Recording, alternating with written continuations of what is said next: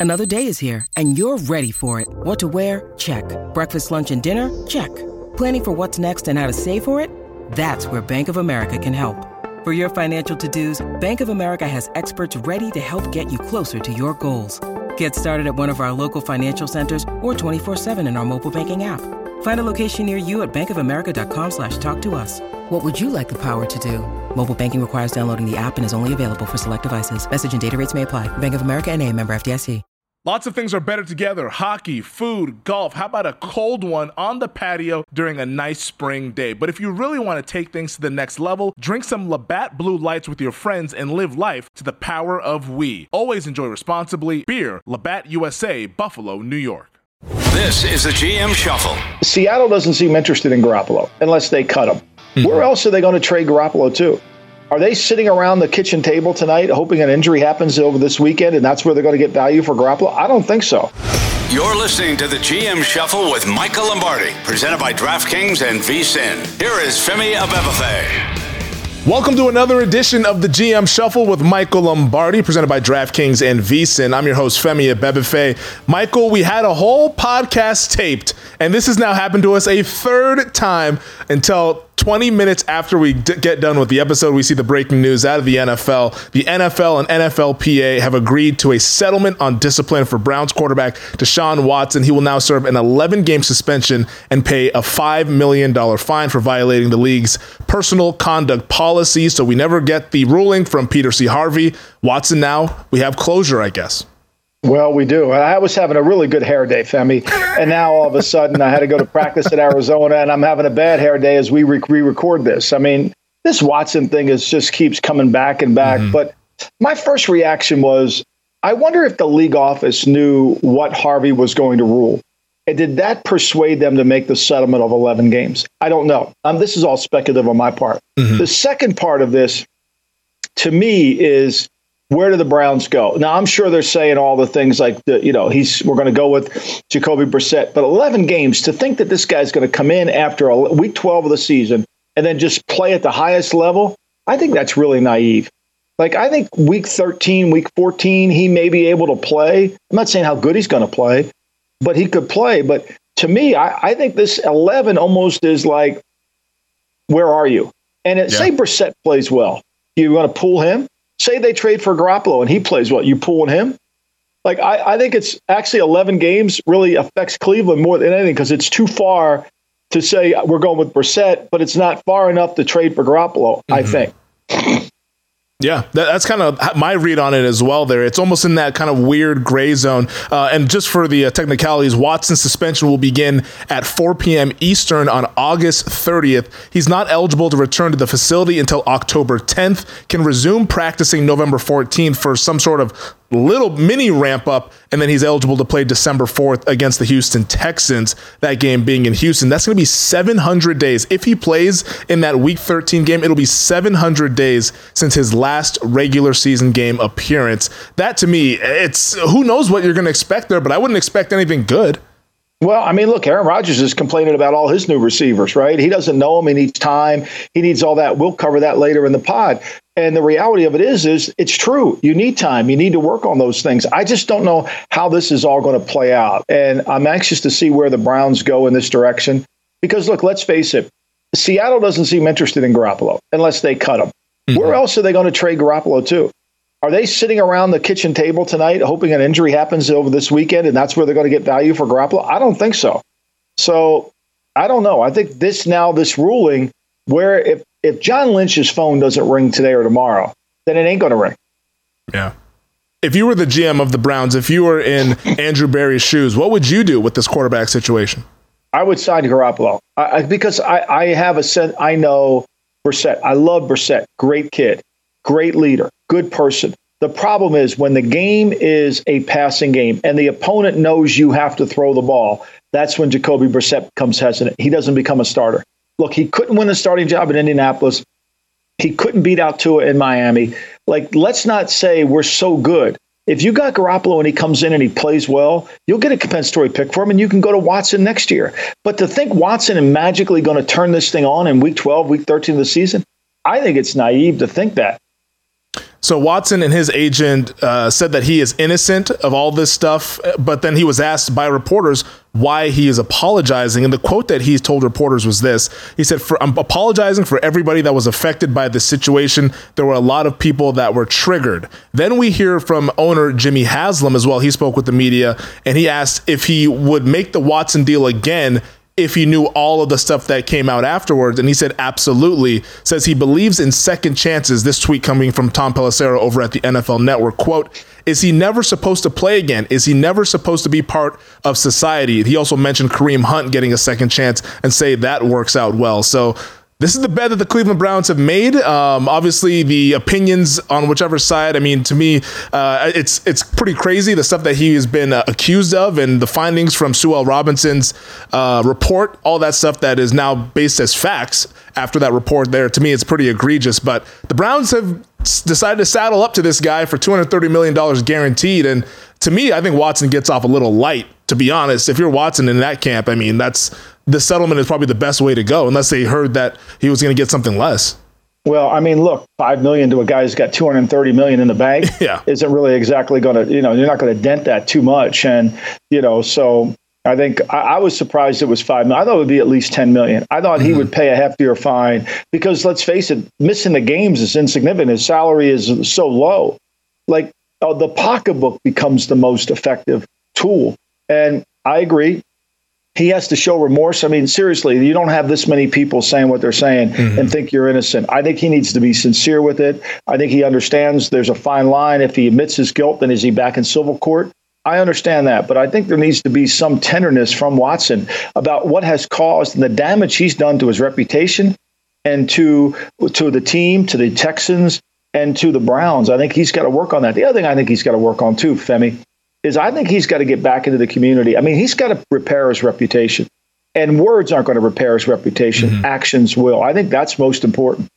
Yeah, he's supposed to meet with a behavioral doctor just to kind of evaluate him before he can officially be reinstated so that the league is putting some parameters in place for Deshaun Watson to go and make sure that he's all good to go and ready to be uh, a positive member of society before he steps back on the field. So we'll see what comes of any of that here. But the six remaining games that the Browns potentially could have Deshaun Watson at quarterback gets week 13 at Houston, week 14 at Cincinnati, home against the Baltimore Ravens in week 15, then home against the Saints week 16, and they close it out with two road games week 17 and 18 at Washington, at Pittsburgh. What do you think we see from Watson when he eventually steps on the field here in 2022? Well, I mean, there's two. If the Browns are playing well, would you put him in the game? If the Browns are not playing well, then put him in the game. Like to me, it all depends on where are we, you know, and mm-hmm. and where's their running game? Who's the health? I, I think you got to see it in practice. I think to me, to think he's going to practice it Wednesday and Thursday and play in a game, an NFL game on Sunday, I think that's really hard to believe because he hasn't played. He hasn't played in over two years or a year and a half. So uh, my like like Zach Wilson, I don't think Zach Wilson's going to play week one or week two. I think week three because of it. I would say at least a week after he's back, do we ever see Watson again? Depending on the situation. Yeah, and he's going to have a three week ramp up for practice, but a lot of those practice reps are going to be going to whoever QB one is for the Cleveland Browns. They're not going to say, yeah. "Let's set aside some reps for Deshaun." Well, he's going to get scout team, but you can only be you can only be on the field so long. Mm-hmm. So it isn't like he's going to get extra reps. It's like, and the timing's going to be much slower than it comes in the game. Yeah, yeah, it's the Browns have put themselves in this situation in 2022. Watson, clearly, if anyone offers you that money, you're probably going to sign on the dotted line immediately, like he did. But I don't see this end up being a positive situation here for Cleveland. But crazier things have happened in the NFL. Once again, we apologize for the podcast being just a tad bit late, but of course, we get the the news here from Deshaun Watson breaking. That's why Michael's got a hat on. I got a new haircut, all between yeah. things that we were doing and t- taping the pod. But we appreciate all of you guys for listening, and the uh, rest of the pod will enjoy it. Talking a little bit of hard knocks with the Detroit Lions over on HBO. You know, Femi, I was raised by a man that was uh, never wanted anybody to call him coach. It was Bill. He he wanted it to be known as a teacher. If you go to Green Bay and you go into the replica office of Vince Lombardi, the plaques on the wall for being teacher of the year. This to me it's hard for me to watch all this screaming, yelling, rah rah. Like I think there's a timetable on that. I think it, it you drowned yourself out. I truly believe the best teachers, the best coaches teach through intellect. They don't teach through screaming. They teach through in, insightful information. They teach through making the players better with knowledge. I mean, the great Pete Carril of Princeton just passed away. God rest his soul at 92 years old. We wrote about it for the Daily Coach, his principles of how to teach and what he was able to be successful. To me, that is the essence of what I, I believe a coach is. And so when I'm watching this, yeah, you know, it's exciting and, you know, and Campbell's funny and they play to the cameras. But to me, it, this is chess on grass. And it's not the old game in the 50s where it was just brute force. It's it's a strategic game. And I'm not sure that the Lions understand the difference between planning to win and strategizing to win. And when I watch that, that's what I see. I would like to see what their practices look like when the cameras are not around. Now, that's a tricky thing right now since HBO is following every move that they make because I'm sure the producers and the editors of the show are are crafting this narrative because like you mentioned that's probably the most exciting thing for people to want to watch is the emotional side of coaching and trying to get this team that lost 14 games a year ago and make them a competitive team. Uh, I wonder if we're seeing the full picture with this Detroit Lions team or maybe they are just an emotional bunch and will run out of gas by October. You know, I don't think Dan Campbell has false face. You remember that character in Batman where you know false face? He had all these different faces. He mm. could. I don't. I think Dan Campbell has one face. I think that's what we're seeing is who he is. And I, I, think even if the cameras, I know they're playing up to him, but I think some of the other coaches are as well. To me, look, I think they've improved their football team. Their offensive line is much better. We talked mm-hmm. about it when we did the red chips and blue chips, right? Yep. You know, the running backs, Swift, we're going to talk about him today in a, in a red chip category. So we know they've got running backs. We've, they've got their better receiver, their quarterback. We know what he is. They do know what he is and the liabilities are going to show up on defense. But to me, I, I, I could see them having a spike but if I were the president of the Lions, I would I would be wondering if this style is sustainable for three, five, six years, or do the players drown it out? Do the mm-hmm. players get tired of the messaging? That, that's what I would be concerned. And when I talked about strategy versus planning, when it, there's a huge difference. Anytime you hear a coach say we're planning on winning the game, he doesn't understand the difference. The difference is strategy is is how to prepare the game each week to play to win. Planning is when we're going on vacation we're going to go. I'm planning to go to Vegas. You know, I'm planning that. Like that's just an action. Yeah. That's not a. That's not a detailed. That's not a detailed process to go through to win the game. That's what I worry about with the Lions. How many wins this year for Detroit? I could see them winning six. I don't know what their over under total. I could see six or seven. Look, I think they're going to block people. They're going to run the ball. He did a really good job of taking over as the offense coordinator, and kind of put them in. We know Goff's limitations. If it's a drop back pass game, it won't work. I still think they've got a lot of liability on defense. Okudah, you know, yesterday I watched a clip of him, you know, uh, at the Colts practices with the Colts, and of course there's a scuffle going on, and he comes flying in you know, to to hit the guy. You know, he wasn't in the scuffle, but you know, fake tough guy coming in and trying to hit it, and then escalates the fight. He's not. I mean, I don't know how good he's going to be. You know, so I think their secondary, their speed of the defense is still a liability to me. Over in Green Bay, this is an interesting team because the Packers, after trading Davante Adams to the Las Vegas Raiders, everyone wants to know how this offense is going to work out. They have the two-time reigning defending MVP in Aaron Rodgers, and recently, earlier this week, they held a joint practice with the New Orleans Saints, and Rodgers wasn't too happy with his young wide receivers. Here's what he had to say when he spoke to the media earlier this week. Unfortunately, some of the same guys. That that's you know repeat mistakes are a problem. So we just got to clean those things up a little bit.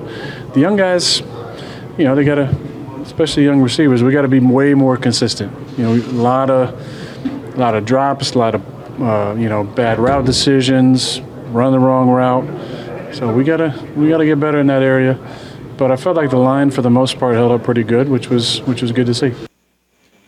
Michael, is there cause for concern out in Green Bay, or is this just the typical training camp struggles?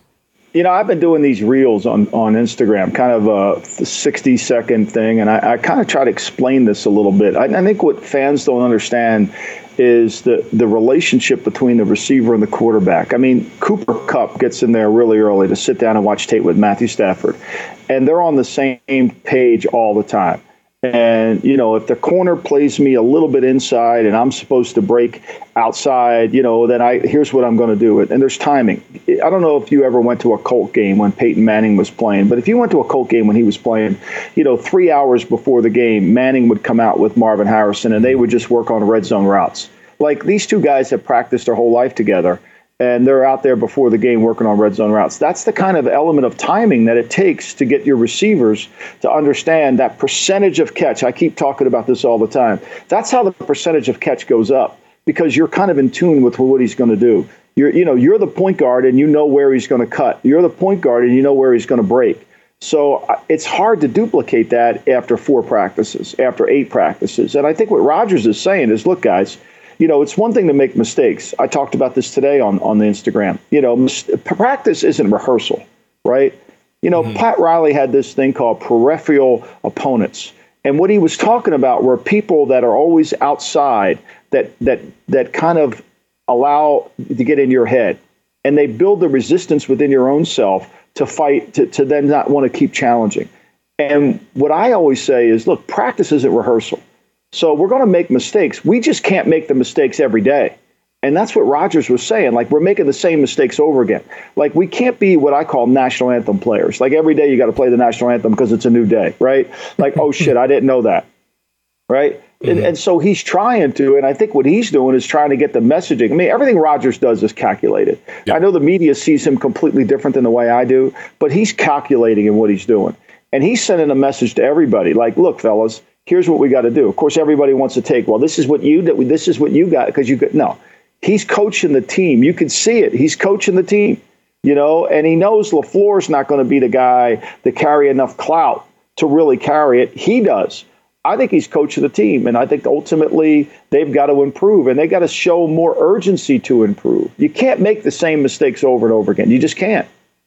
Rodgers reportedly held a meeting with the receivers after those comments he said to the media. So hopefully they're able to get on the same page for Green Bay's purposes. It's a team that is seen as one of the Super Bowl contenders out of the NFC. Uh, they've been the number one seed the past two years running, haven't gotten to that Super Bowl uh, since 2010, but we'll see how this unfolds for, for Rodgers and his pass catchers post Davante Adams. I think it's going to be fascinating, at least in the early portion of the season. We might be coming to a conclusion, Michael, in Carolina with this quarterback competition. This report, I'm not sure if you saw it from Jeff Howe over at The Athletic, saying that Baker Mayfield is expected to be named the Panthers starting QB for week one per sources. He's been competing with Sam Darnold, but should be declared the starter when the team is ready to make the announcement. Head coach Matt Rhule said that they would likely make an announcement after the preseason game against New England Patriots, which is Friday night, so in less than 24 hours is this kind of what we all expected? Was Baker Mayfield once they made that trade was probably going to be the guy, and Sam Darnold was likely going to be QB two or maybe shipped out of town? Well, I don't think he's going to get shipped, but I think he'll be QB two. But look, I think you know here's the reality. I'm not the biggest Baker fan. I think he has limitations in the pocket, but his pro tape is a lot better than Sam Darnold's pro tape and he makes mistakes, but Sam has magnified the mistakes more than anybody. And I think that mm-hmm. this is about past performance, not about certainly what's happened in camp. I'm sure Sam's getting better. I'm sure Ben McAdoo probably has made him better, but I, I, wouldn't be surprised, you know, if they make that announcement. I don't know what happened at the camp. There's so much fighting going on. I can't really tell how it's going. I, I know the Panthers are really good on defense. They're giving them some problems up front to the pa- Patriots, but I, I do think that the tape of Baker is better, pro tape is better than Sam Darnold's pro tape. And I think that's ultimately going to be the key to the decision here as they go and face the Brownies without Deshaun Watson in the opener. You mentioned the fights at the joint practices, Michael, between the Panthers and the Patriots. And it's not just those two teams, but we've seen it on consecutive days with New England and Carolina. Baker Mayfield, the potential QB1 for the Panthers, had this to say about some of the fisticuffs that's been going on out there in Foxborough. Obviously, we had, we had a little. Uh skirmish right before that. Just, I mean, pads pads are popping in these joint practices. It's stuff like that happens. So it's it's all about just focusing on playing in between the whistles. But um, yeah, I mean, it's just one of those you gotta gotta protect your, your guys, but also at the same time, let's let's be smart. Like this, we're we're all out of here doing our job. Let's not hurt each other. So it's just one of those things we gotta you know try and avoid. You know, the, the let's be smart part of this, Michael, yeah. is really what stands out to me because this is yeah. just stupid. We're, yeah. we're, trying to accomplish something, and it's the same thing we talked about with Trevor Penning and the Saints and him getting thrown out of practice. This is just taking time away from the job at hand, which is trying to get better with these two teams going up against each other. You know, when we, we finally get you through all the seasons of The Sopranos, uh, I think it's season six. Tony's looking for Vito, who ran away to New Hampshire because they he got caught in a in a, in a men's gay club, uh, and you know, and so that he uh, somebody finds his phone on the side of the road because he threw it out, and you know, Tony calls and the guy answers the phone, and and Tony says, "Oh, you know, you Twitter tough guy, you know, a, a, a telephone tough guy like that, you know," and and mm-hmm. to me, when you have fights in these practices, it's really like they're like telephone tough guys. Like th- th- that's not what we're here for. We're here to get better. Like Baker said, we're here to improve our game. We're here to work. We're here to practice against players that know how to practice. That, that's why you do this. That's why two teams come together to practice against one another, is because good players know how to practice. Mm-hmm. Shitty players can't help themselves. They're on the ground, they fall down, and they hurt other players. But when good goes against good, you have the the chances of injuries go way down because they know how to practice. They know they're not going to cut block. They know they're not going to do. They understand it. And when you have fights which are just stupid, and guys are throwing punches with helmets on, like at some point, like this is ridiculous. This is two years in a row now. You know the Panthers went to the Colts. There was a bunch of fights. I mean the Panthers have a little bit of edge to them. They better take mm-hmm. that edge into the regular season, and I think they will. I mean when you break down this team, if Baker's the starter, McCaffrey stays healthy they've got some pieces. Like I said to you before, I like them on the over. You mentioned that the Panthers have a little bit of an edge to them now. The fight spilled into the crowd, which nobody really wants to see. If you're going to fight, keep it to the teams. We don't want spectators getting hurt. That edge to them, it, it almost looked a little bit like Baker Mayfield deep down might have liked that they have this edge and then they're willing to fight against the New England Patriots. Uh, do you think that he was uh, deep down kind of low key enjoying that he saw his guys uh, battling out there, even though it was outside of the whistle? Well, I mean, Baker's whole life he's had an edge. I mean, his you know walk on at Texas Tech, yeah. have to walk on at Oklahoma. I mean, this is a guy that sees himself as the complete you know overachiever, and he's got to carry. If he doesn't have the edge to him, you know, then he's not going to be any good. And so I think his this whole Panther program is about the edge. They've got to prove that they're better than what they were the last two years, which I think they can. But they've got to play smart, and they and they've got to play within themselves, and they've got to stay healthy too. And getting in fights don't really help you. Yeah, well, let's talk about some running backs that might help you. The blue yeah. chip, red chip series continues on the other side, starting with the red chip running backs in the NFL. The NBA playoffs are heating up, and so is the action at DraftKings Sportsbook, an official sports betting partner of the NBA. With same game parlays, live betting, odds boosts, and so much more, don't miss out as the NBA postseason winds down. I mean, these second round playoffs have been unreal, and we have the conference finals now on the horizon. Make sure you get all those futures bets in before the value disappears. And if you're new to DraftKings, you got to check this out. New customers bet 5 bucks to get 150 in bonus bets in instantly. Download the DraftKings Sportsbook app now and use code SHUFFLE. That's code SHUFFLE for new customers to get 150 in bonus bets when you bet just 5 bucks only on DraftKings. The crown is yours. Gambling problem? Call 1 800 Gambler or in West Virginia, visit www.1800Gambler.net. In New York, call 877 8 HOPE NY or text HOPE NY 467 369. In Connecticut, help is available. For problem gambling, call 888 789 7777 or visit ccpg.org. Please play responsibly on behalf of Boot Hill Casino and Resort in Kansas. 21 plus age varies by jurisdiction, void in Ontario. Bonus bets expire 168 hours after issuance. See dkng.com slash bball for eligibility and deposit restrictions, terms, and responsible gaming resources. All right, Michael, let's continue our series with the blue chip and red chips. Each position, we've been breaking it down all throughout the league. And this week, we're going to highlight the running backs. And as we always do, before we start the discussion, we set the criteria. So, in your opinion, Michael, what separates a blue and red chip running back from the rest of the ball carriers we see across the league? Well, I think eh, to get paid in the National Football League as a running back, you got to be, you can't be a running back. You have to be a weapon. And so let's go back to what we're looking for, right? So it, when I first started in the league, you know, it was run, block, catch. You know, in the West Coast, it might have been run, catch, block.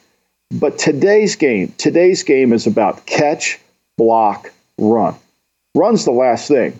if you're just a good running back that can't catch the ball or block in pass protection, you got no chance to play in the NFL. You really don't. Unless you're this elite player like Derrick Henry, unless you're just going to run over people. Because I can promise you this if you can't protect the quarterbacks, like Saquon Barkley, one of the liabilities with Barkley is he has a hard time in pass protection. So when he's in the game, the defense now can narrow down the offensive game plan right? That's all defensive coordinators want to do. They want to narrow down what they can. What is the offense going to run based on personnel in the game?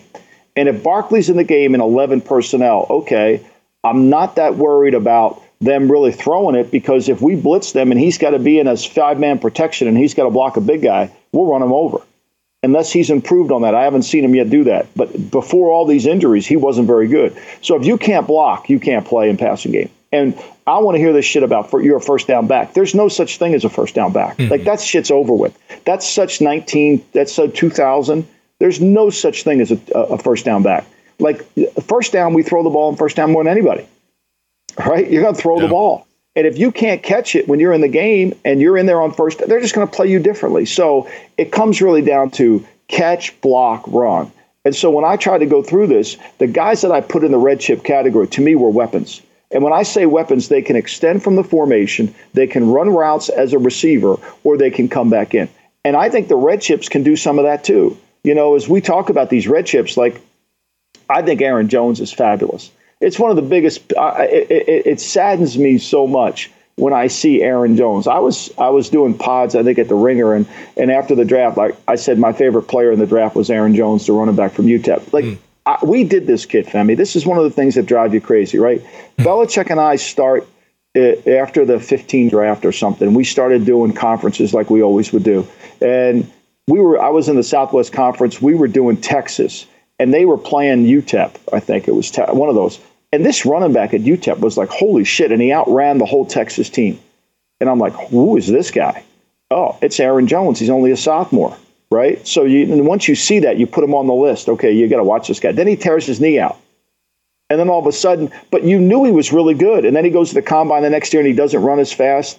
But like every time I watch Aaron Jones play, I'm like, he should have been on the team I was on. Like, like that mm-hmm. guy was too good, you know?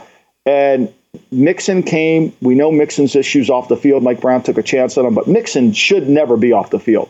This whole idea mm-hmm. to put Perine out there is fucking ridiculous. Like, it's just stupid. Mixon can catch, he can block, he's a weapon. Like, every time you substitute Mixon for somebody else, you've gotten you you made your team worse. Like, let's go back to Pete Carril. Pete Carril, what he did at Princeton was he wanted to have all the basketball players, you know, everybody in basketball was trending to this, you know, was trending to having spec- specificity at a position. Power forward does this, small forward does that, guard does, you know, point guard, off guard, center, right? What Petey wanted to do was he wanted to play everybody was the same. Said you all had to run, you all had to shoot well, you all had to defend and rebound. Like everybody was the same player right? And so when you get somebody who's all the same players, you don't have to substitute. Yeah. Well, that's what Mixon is. Mixon is so freaking good. Like, why would you take him off the field? Ekeler, on the other hand, to me, Ekeler, the reason you want to substitute a little bit with him is you don't want to wear his ass out, right? You don't want to wear him out.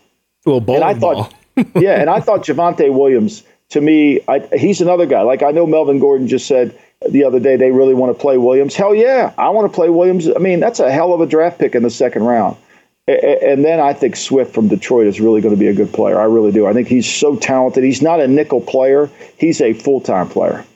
So yeah, let's run down that list. So it's Aaron Jones of the Packers, Joe Mixon of the Bengals, Austin Ekeler of the Chargers, Javonte Williams of the Broncos, and D'Andre Swift of the Detroit Lions. Those are the red chip running backs in the league. And you started with your guy Aaron Jones, which interestingly enough he had more receiving touchdowns last year than rushing touchdowns, which goes in line with what you're saying that the position now is catch, block, run versus back in the day when it was run, block, catch. Yeah, no doubt. I mean, if you can't do something in the passing game, and I'm not talking about catch a fucking screen, right? Like, like big deal, you catch a screen. I'm talking about running angle routes. I'm talking about running flats, running seams, going outside the X, lining up mm-hmm. outside the X. So when you see the back, when you see the back go outside the formation, and then he comes back in. Basically, what the quarterback's doing is gathering information. Because if he sees the linebacker run out there with him, he thinks it's going to be man. There's a probability. Now, there's some defenses that are smart that kind of try to dis- confuse that, and they brings them back in. And then you've got to be able to run routes where when you run the route, you're not going to get covered. If you're running an option route, you run H option and you come out of the backfield with a free release and you can go right or left, you know, mm-hmm. that's a hard route for a guy to cover, a linebacker to cover. And then when you catch it, you can accelerate with it like Jones does. It's a huge weapon. And to me, you know, that's what I'm looking for. That changes the game. That makes the game because I don't think people truly understand this, at least from uh, the way I do, is the running back makes the spread. The running back makes the spread, not the receiver. The running back makes the spread because you've got to defend him in the box. When we had Charlie Garner in Oakland, that made our offense so much better in 02. That's why Rich Gannon became the MVP. We had we were very average at receiver. Tim Brown was at the later years of his career. Jerry Rice was at the end of his career, and and, Jerry Porter was just kind of coming along. But it was Garner that put the fear in God in you. It's the same thing with Marshall Faulk. Mm-hmm. You know, Marshall Faulk was the fear of God when they were when it was the Rams. Now, look, they had Torry Holt and they had all those great receivers, but you were scared to death of Marshall Faulk. Yeah, Marshall Faulk or Brian Westbrook out of the backfield when he was with Philadelphia. That's a guy that was so good and kind of before his time with how he was used there by Andy Reid in that offense. I want to ask you though about the two guys here who are younger. Javonte Williams, 22 years old. D'Andre Swift is 23. Williams entering his second year in the league and he had 903 rushing yards last year, four touchdowns, splitting carries with Melvin Gordon. You mentioned it how Gordon said they want to make him the guy. Can Javonte Williams be the guy? Does he have that the body armor to take on a full load as a running back? You know, I saw the, you know, I watched the, it was painful, and I, I apologize to you to say this, but it was painful to watch the Dallas Denver game. I mean, in the preseason. yeah, it was. But I watched that on tape, and, and Denver is going to be the West Coast offense. It, it is going to be true pure West Coast offense. Nathaniel Hackett, the son of Paul Hackett, who was born into the West Coast offense with Bill Walsh. When I was at San Francisco, we were there together. And so this kid's going to really accelerate in this offense. He could be Roger Craig in the offense. Wow. You know, remember when the Niners were going back, it was it, Roger Craig played fullback originally. Wendell Tyler played halfback. Then they moved Craig to tailback. But when you get a back that can do both, like the, the, the, fullback position back in the early 80s was still existent. There were still fullbacks. Mm-hmm. But today we just have eight, you know, that, that's a dinosaur. I mean, Dominic's looking for them in his books, right? Dominic's skimming through those dinosaur books looking for looking for a fullback, you know? So uh, show him Moose Johnston. yeah. I mean, yeah, who is this guy? Peaky, yeah. you know, he, he calls me Peaky. Peaky, who is this guy? You know, I mean, uh, he played fullback, Dominic, at one time. You know, we used to have this thing called a fullback, right? But you know, actually fullbacks were drafted first picks overall in the draft. Tucker Frederickson, those guys. You know, it's hilarious when you go back and study these drafts. You know, Wellington Mara had a great quote, and, and not to make fun of Wellington Mara at all, but he said, We had to take the best fullback in the draft in the first pick. That's wow. the way the game was. That's the way the game was. And so I, I think ultimately, you know what what Williams in that Denver offense, I think he's going to really excel, and I think Swift is going to excel too because Swift is multidimensional. Swift is one of those mm-hmm. players that can do everything. He could have played at Princeton. You know, he could, he could do all the things he needs to do.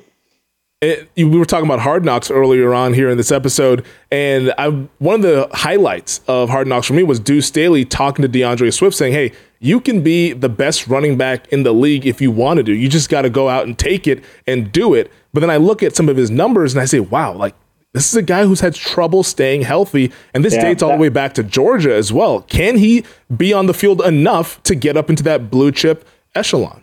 I, I think he's that's the problem. And I put him in there, and you said, "Well, where's McCaffrey?" Well, McCaffrey's played ten games in the last two years. Where's Barkley? Barkley, as I talked about, you know, like who am I missing in the running back category mm-hmm. that that should be in here? You know, there's some really good backs that have been hurt. You know, but I, I think that Swift has to prove that. You know, I put Swift in this category because of his talent. Now, if he doesn't stay healthy this year, he won't be a red chip next year. There's no doubt. But he has red chip talent.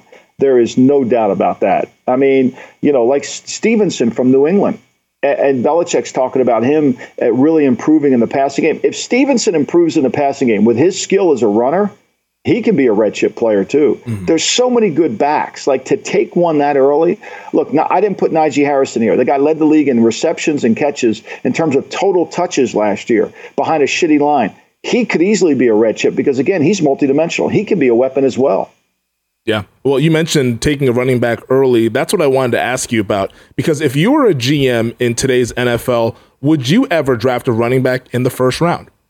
No, I mean, look to me, the first round, especially in the top five, ten picks, you got to pick what you can't buy. You can't buy offensive linemen. You can't buy pass rushers. You can't buy you, you can't buy defensive linemen. So you're going to have to do that. You know, if you can't do that, now sometimes you get stuck. Look, I mean, Devin White. I mean, look, the Raiders go ahead pick Clelin Ferrell, the fifth pick in the draft. I mean, that's ridiculous. They should have picked the linebacker. At some point, if you could pick a linebacker that you can't formation off the field, then he should be a top ten pick. But he, you got to make sure you're right on that. You know, you got to make sure you're right on that. And you got to make sure that if you take a rusher, like we screwed up in Cleveland, Mingo couldn't power. And so because he couldn't power, you know, you end up not having a rusher. To me, those are the things you got to be careful of. And when you make mistakes, you know, you, have got to understand. People say you can't take a guard in the top 10. Well, if the guy's a legitimate great guard, Cooper wasn't a great guard. Chance Warmack wasn't a great guard. You can't take those. Yeah. But you certainly can take Quenton Nelson. That's for sure. Yeah, Quenton Nelson has re, uh, revitalize that Colts offense there, allowing them to run the football at a high clip. And to your point, we've seen 13 running backs drafted in the first round since 2012, uh, and none this past year in 2022 after seeing two go in 2021 with Najee Harris and Travis Etienne. So it's an interesting position that it's the value of it clearly is not as valuable as some other positions across the league. And we see that in the production. I mean, Michael, this past year, seven running backs with a thousand yards plus last season. 10 years ago, that number was 16. 20 years ago, yeah. that number was 17. So we're seeing the splitting of the carries now becoming more in vogue versus giving it to the bell cow running back of, all right, Emmitt Smith, here goes 350 to 400 carries and go do what you do. You know, uh, yeah, I mean, like Tony Pollard, I almost put him on this list. I, I, mean, I could have easily put Tony Pollard instead of Swift. I think Tony Pollard's great. If when I was watching, writing my book, when I was watching Gale Sayers, and then I watched Tony Pollard. I don't know how the hell it happened in the same day, but they you're gonna you're gonna people say you're crazy. No, they run the same way. Gale Sayers was more of a slasher than he was Barry Sanders. Mm-hmm. He had such ability to get on an edge and go, you know, and that's what Pollard does. Now they're going to use Pollard a little bit in the slot. I think Pollard's t- Gibson at, at, at, Washington. I mean, he could be on this, whether he could be a full time runner. But again, you see the trend here. These guys are receivers that have become runners. That's what we're looking for. I think that's where. Look at this list, Fem. None of these guys were picked in the first round. Mm-hmm. Mixon had character issues off the field. Ekeler's a free agent. Williams is a two. Jones is a five. Swift is a two. Yeah. And, and that's a theme that's going to carry over to our blue chips list, which we're going to get to here shortly after the break. All right, Michael, now it's time to get to the blue chips. But before we get to this list, I wanted to ask you a question about the transition from college to pro at this position. Would you say that of all the positions in football, that this is the quickest learning curve going from the college game to the NFL game? No, I don't think it is because the college game, the protections are fairly simple, right? Mm-hmm. It's either full slide, the you know, it's this protection. The, the, the protection game is so limited in college right? And when you get into the pros, it becomes a whole different element in terms of the protections, in terms of who you got to block, how you're going to run it, the checks, the adjustments at the line, who's the will, who's the mic. You know, when Brady's pointing out the mic's mic, who's got the mic, who has them, all that, it, it becomes a little bit difficult. Who's reading off of a side? You know, if the if the star comes, I've got him. If he doesn't, I go that way. So I think it's an adjustment. I think the, the, if you're smart, the players can learn it. But one of the one of the elements that that kind of curtails a young running back from playing is the fact he doesn't know the protections. You know, and so I think that's really the hardest part. Those protections, to me, especially if you're not trained in it, that's why the Senior Bowl is so important because you're trying to get trained. Now they don't blitz in the Senior Bowl, but you're trying to find out about you know can this guy figure out the protection scheme. Yeah, that was one of the reasons why the Dallas Cowboys drafted Ezekiel Elliott uh, number four overall. Who's not on the there. list? Who's not? Uh, I mean, to me, Elliott's a guy that should be on the list. He's so talented, mm-hmm. but he hasn't played that way in the last couple years, and he's not a weapon. He's now just a runner. You know, yeah. everybody knows he's going to run the ball between tackles you know, and he doesn't move the pile with the same juice, you know. And so I love Zeke. I really do. I love Zeke. I would have paid Zeke. I'd have been the first in line to pay Zeke, but I would have been down. I would have been like, look, we're going to make this guy a weapon. Like he's going to go out there and run some slants. He's going to run seams. He's going to be the Aaron Jones if we pay him. Mm-hmm. If we don't, if we pay him this much money and we don't get 70 catches and average 10 yards a catch, we're wasting our money. That that's the key. That's the mm-hmm. You know, when Gurley was humming and with the Rams, he averaged 10 yards a catch. That's what you want. I mean, Kamara, who's on our list here, he averaged nine six. This is what we want. We want to make plays in the passing game. Because remember, Femi, when we're running the ball, we're going to kick field goals. When we're throwing the ball, we're going to score touchdowns. I think that's a really good way to put that. Um, I'm going to make a prediction. I think Zeke Elliott, this time next year when we do this episode, will be on your red chips list. I don't think we've seen the last of Zeke Elliott. Last year, he was dealing with the PCL injury after week four. Um, he looked a little more spry early on in the season because uh, he was in better shape. But I think we'll see Zeke Elliott get back to the, some of the form. Not quite 2016, his rookie year, when he was arguably the best running back in the league. But I think he'll get back into this red chips category. That's my prediction for this upcoming season. But let's get to your blue chips list here, Michael. And to start it off, we have King Henry. Derrick Henry of the Tennessee Titans is a blue chip entering his age 28 season, seventh year in the league. Alvin Kamara of the New Orleans Saints, Jonathan Taylor of the Indianapolis Colts, Nick Chubb of the Cleveland Browns, and Dalvin Cook of the Minnesota Vikings. And I want to start with Jonathan Taylor because a lot of people will say he's the best running back in football. Is he RB1 in your opinion across the league? Well, I mean, he's so talented, and and you know, think about this. Could you imagine if the Chiefs would have picked Taylor? Oh my gosh! Instead, instead of Helaire, it wouldn't be fair. I mean, I mean, uh, Taylor got Taylor got a bum rap, right? Taylor's playing in that Wisconsin offense, and mm-hmm. people just thought he was a runner. Like this guy's multidimensional you know, and credit Chris Ballard, Ed Dodds, the guys in Indianapolis. They did a great job getting him. You know, he breaks tackles, he moves the pile. He's really talented. Look at this list again, Femi. Derrick Henry. To me, Derrick Henry is a lesson because I was not a Henry guy when he was at Alabama. Mm-hmm. I thought Henry was a point of entry back. And what do I mean by that? So certain runners have to be fed into the hole cleanly. So what that means is you can't have anybody kind of get in front of them where they have to elude left or right to avoid the first blocker. You've got to feed them into the hole, whether it's with a fullback or just a clean entrance. So we call I call them point of entry backs. I thought he was a point of entry back because I thought if anybody got in his way and he had to redirect immediately, it, the play was over. Mm-hmm. And he proved me way wrong. And credit John Robinson for making the pick in the third round because I didn't see it. I didn't see him having enough speed to get to the edge on the outside zone either but he's so big, he's so powerful, and he can do some things in the passing game that, you know, when he's in the game, he opens up their play action pass game because everybody's got to play for the run when he's back there. Right. And he can yeah. block. He's a big man, can block. So, you know, I, I think to me, he sets their, if they don't have him, it's hard for them to get going offensively. It really is. But, you know, Taylor, I think, is, who's the best of that list? That's a hard thing to predict. Taylor's so good. Yeah. You know, that, especially that they're going to use. I think. I think with Matt Ryan this year, I think they'll even use him more in the passing game. Kamara to me is. I mean, he's special in his pass catching ability. He's got such burst and acceleration out of his cuts when he runs routes. He's hard to tackle. He can protect. He's in the perfect offense. He catches screens. He runs seams. Nick Chubb's another guy. I mean, you know, the Patriots picked Sony Michel over Nick Chubb because everybody's worried about Nick Chubb's knee coming out. Everybody was worried mm-hmm. about Nick Chubb's knee coming out. And I can remember my son Matthew was playing at Louisville.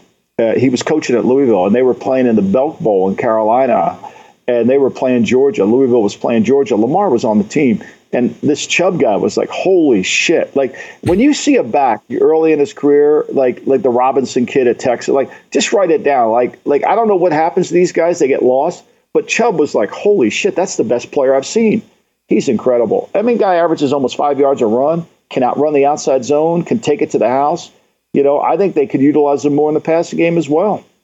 Yeah, Chubb is awesome. And one thing that you've talked about throughout this blue chip, red chip series is balance. Chubb has some of the best contact balance I think I've ever seen from a running back. If you hit that guy, he's still going on his path, and it takes so much just to get him on the ground. I, think we just don't understand balance. You know, I think you know the when when you I spend so much time talking to basketball coaches, and you know I can remember Tom Crean one time telling me about Dirk Nowitzki practicing shooting off of one foot, mm-hmm. and and how that really his balance to shoot. The Europeans were really spending a lot of time on shooting off of one foot. That balance, we don't evaluate the balance enough we don't evaluate it enough in terms of it's such a critical component. We know it's critical to running backs, but we know but it's also critical to defensive backs. You know, to be in balance, to be able to jump off of one foot. You know, I learned that with Barkley. I mean, the guy leads the league in rebounding at six four and a half, but he could jump off of one foot. That's a hard thing to do. It's really hard to do it, and I think that that ultimately is uh, is the key. Nick Chubb has had 1,000 rushing yards in each of the last three seasons. So has Minnesota Vikings running back Dalvin Cook. Um, unfortunately guy. for Cook, he's never played in every game in a season, but yeah. when he's on the field, he's as good as it gets here. And I think he could be in for a big year with Kevin O'Connell now at head coach. Yeah, you know, it's funny. Florida, so again, I'm going back because I love when my son was at Louisville, Petrino was the coach. They had Lamar. I mean, they're playing Florida State in Louisville. The place is crazy. I mean, it's insane. And and Louisville's got a good team. Petrino had a good program going. Mm-hmm. And and they had Florida State beat until Cook came on the field. And once Cook came on the field, the game was over. Like he ran the clock out, it was over. Like you just like, holy shit, who is this guy? You know, and so, but he's a weapon too. Like yeah. he's a weapon, you know. And I think with Mattison behind him, they can keep him healthy. Like I think you got to substitute these guys. Again, I'm going to keep saying this.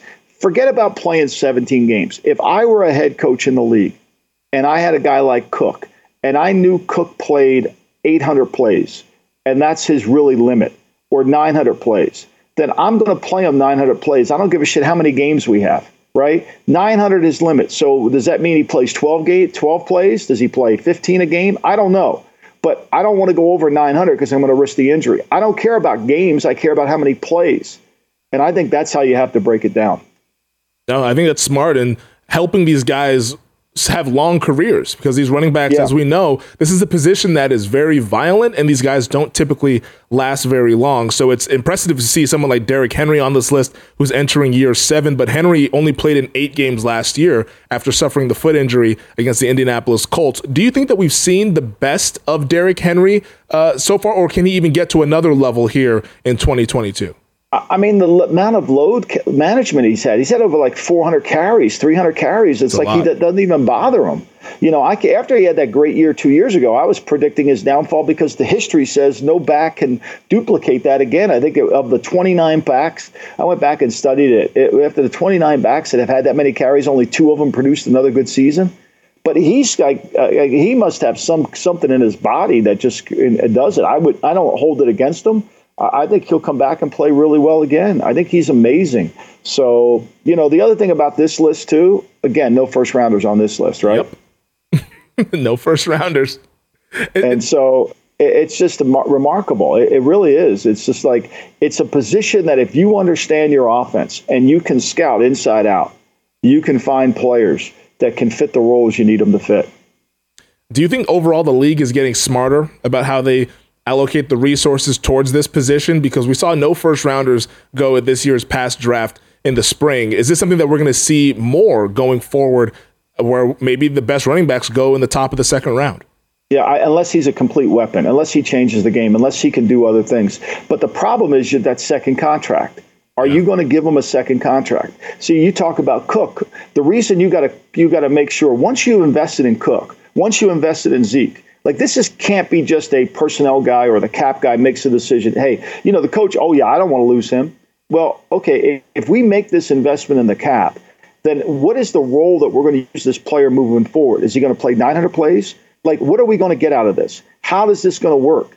Because if we're going to invest all these dollars in him, the chances of him fulfilling the second contract are not great. It's risk reward here. How do we handle that?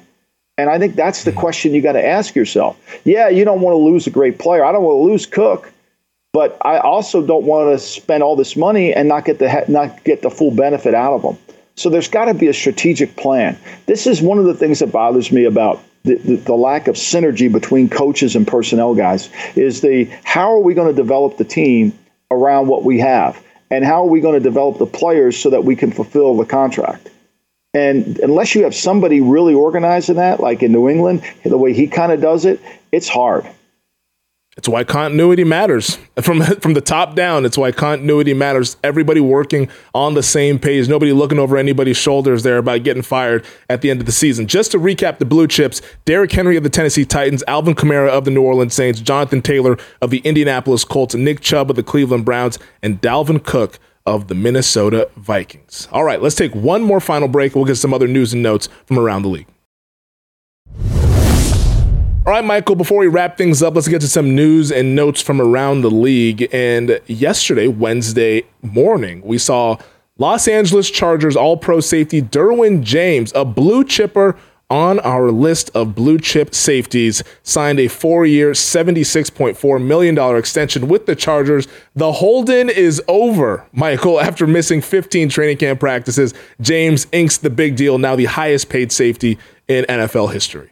Yeah, you know, I mean, Minkah Fitzpatrick kind of set this market. Uh, uh, look, the guy's a good player. Look, uh, this Charger team has good players on all levels now. Oh yeah. You know, I mean, there's no excuses for them to be as bad as they were. 32nd in the league on third down defense last year.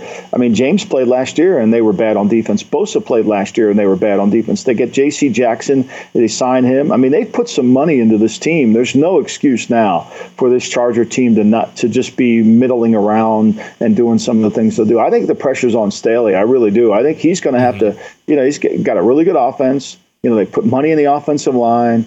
You know, they've got they pay two receivers, Mike Williams and Keenan Allen. Most teams don't pay two receivers like that. So look, they're doing everything they can do while Herbert's a cheap under contract. Because in another year, Herbert's going to get huge money. Herbert will be the highest paid quarterback eventually because yep. he's going to exceed everybody. So I think they're smart to do it now. And I'm sure they were really smart on how they structured this contract, knowing that Herbert's deal is going to kick in in X year. And so that'll be a cheaper deal, kind of a little bit like what we see with some like Kyler Murray's money really doesn't kick in in terms of his cap charge mm-hmm. until three years from now, right? So so they've got a five year window with James's contract and some of these other guys to kind of keep their cap in order. We talked about it a little bit when we did the safeties episode of the Blue Chip Red Chip series. These safeties are now starting to get paid top dollar. Whether it's four or five years ago, they were probably getting nine, 10 million a year. Now we're sitting here, these guys are getting upwards of north of $15 million per year. Do you see this becoming a, a more of a trend in the league where safeties are now becoming or seen more valuable on that back end of the defense?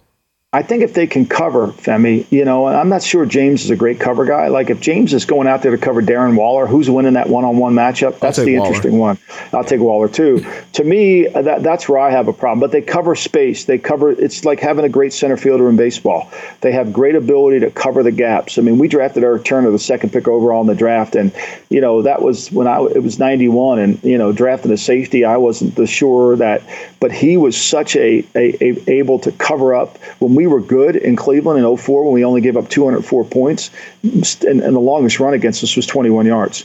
I mean, that's where you see it. Like, can they tackle really well? No big plays. And that really resonates, and that's worth paying for. What do you think this means for Jessie Bates come March? Not nothing. Mike Brown's not going to flinch. I mean, Mike Brown's not going to flinch. I mean, Jessie, uh, uh, probably if you called Mike Brown on the phone right now, he would say, Jessie who? Like Mike Brown's moving on. Like I don't know what Jessie Bates is doing. Like don't fight Mike Brown. Like like I would tell coaches all the time, right? Like when we would go out to practice, like and Al Davis would be up in the morning at 8:30 at Napa Valley and he would be standing in the middle of the field, right? And we had two fields and you'd come on the practice field and he'd be standing out there. And some of these stupid coaches would walk up to him and say, "How you doing, Mr. Davis?" And of course they get their heads ripped off. I'm like, "Would you ever go fucking pet a tiger?" Like seriously, if that was a tiger in the middle of the field, would you go pet him? Of course you wouldn't pet him, right? You'd fucking run the other way.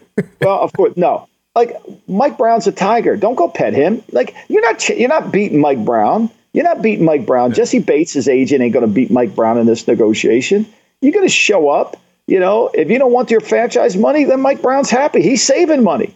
Mike Brown's saving money. Every check you miss, Mike Brown's sitting there saying, "Okay, that's good." Bottom line. Yeah. Like Mike Brown, Mike Brown doesn't think that his franchise is determined by Jessie Bates. it's one of the most ridiculous holdouts of all time. Like they didn't win because of Jessie Bates. They won because of McPherson's 14 field goals, and they were very fortunate. Let's put that in perspective. Joe Burrow was fine. I mean, they couldn't protect, but come on, Mike Brown's loving this. It's funny because Jessie Bates has been holding out a training camp, and he's not getting fined because he has not signed the franchise tender but he did attend the preseason game. I don't know. Did you see this on social media? No, he was sitting no. up in a suite, Michael. he was he was taking in the game just like a fan. But you know, it reminds me of. Do you remember the TV show Mash? Mm-hmm. Do you remember the show TV show Mash? Well, the first two seasons, McLean Stevenson, you know, he played Colonel Blake and he was everybody loved Colonel Blake. Who couldn't love Colonel Blake, right? He was bumbling, stumbling, you know, had a heart of gold, really wasn't a leader, you know, but everybody loved him. And so McLean Stevenson, the actor, was like, I want more money. you know, after two years, I've made this show really popular. And they're like, oh, you know, here's a, here's what we're going to offer you. And he's like, bullshit, I'm not taking that. So he goes and does, he goes naturally to ABC, and ABC spends him, sp- spends a boatload of money on him, and they give him a new co- a sitcom. That sitcom lasted like 12 shows. And he has one of the greatest lines of all time. He said, What I didn't realize was that America loved Henry Blake. They didn't love McLean Stevenson. Like mm. the Bengals love, people love the Bengals. It ain't Jessie Bates. Like, and, and if you don't get that straight as a player, as management, as anybody, you're going to keep screwing up. Like, the, it's going on and on forever. Yeah, no, we'll see if he shows up. I'm sure he will by the time we get to the regular season. But right now, it's just a training camp storyline with Jessie Bates holding out the last of these holdouts here uh, of the guys who have yet to sign their franchise tags. Tonight, Michael, we get Thursday night football. The Chicago Bears taking on the Seattle Seahawks up in my former neck of the woods, the Pacific Northwest. Geno Smith will be starting at quarterback for Seattle, but that's not what the plan was initially earlier this week. Drew Lock was named the starter for this game because they wanted to see him work with the ones, but unfortunately, two hours later, it was reported that Drew Lock tested positive for COVID 19. So, has he now opened the door for Geno Smith to be QB1 in week one?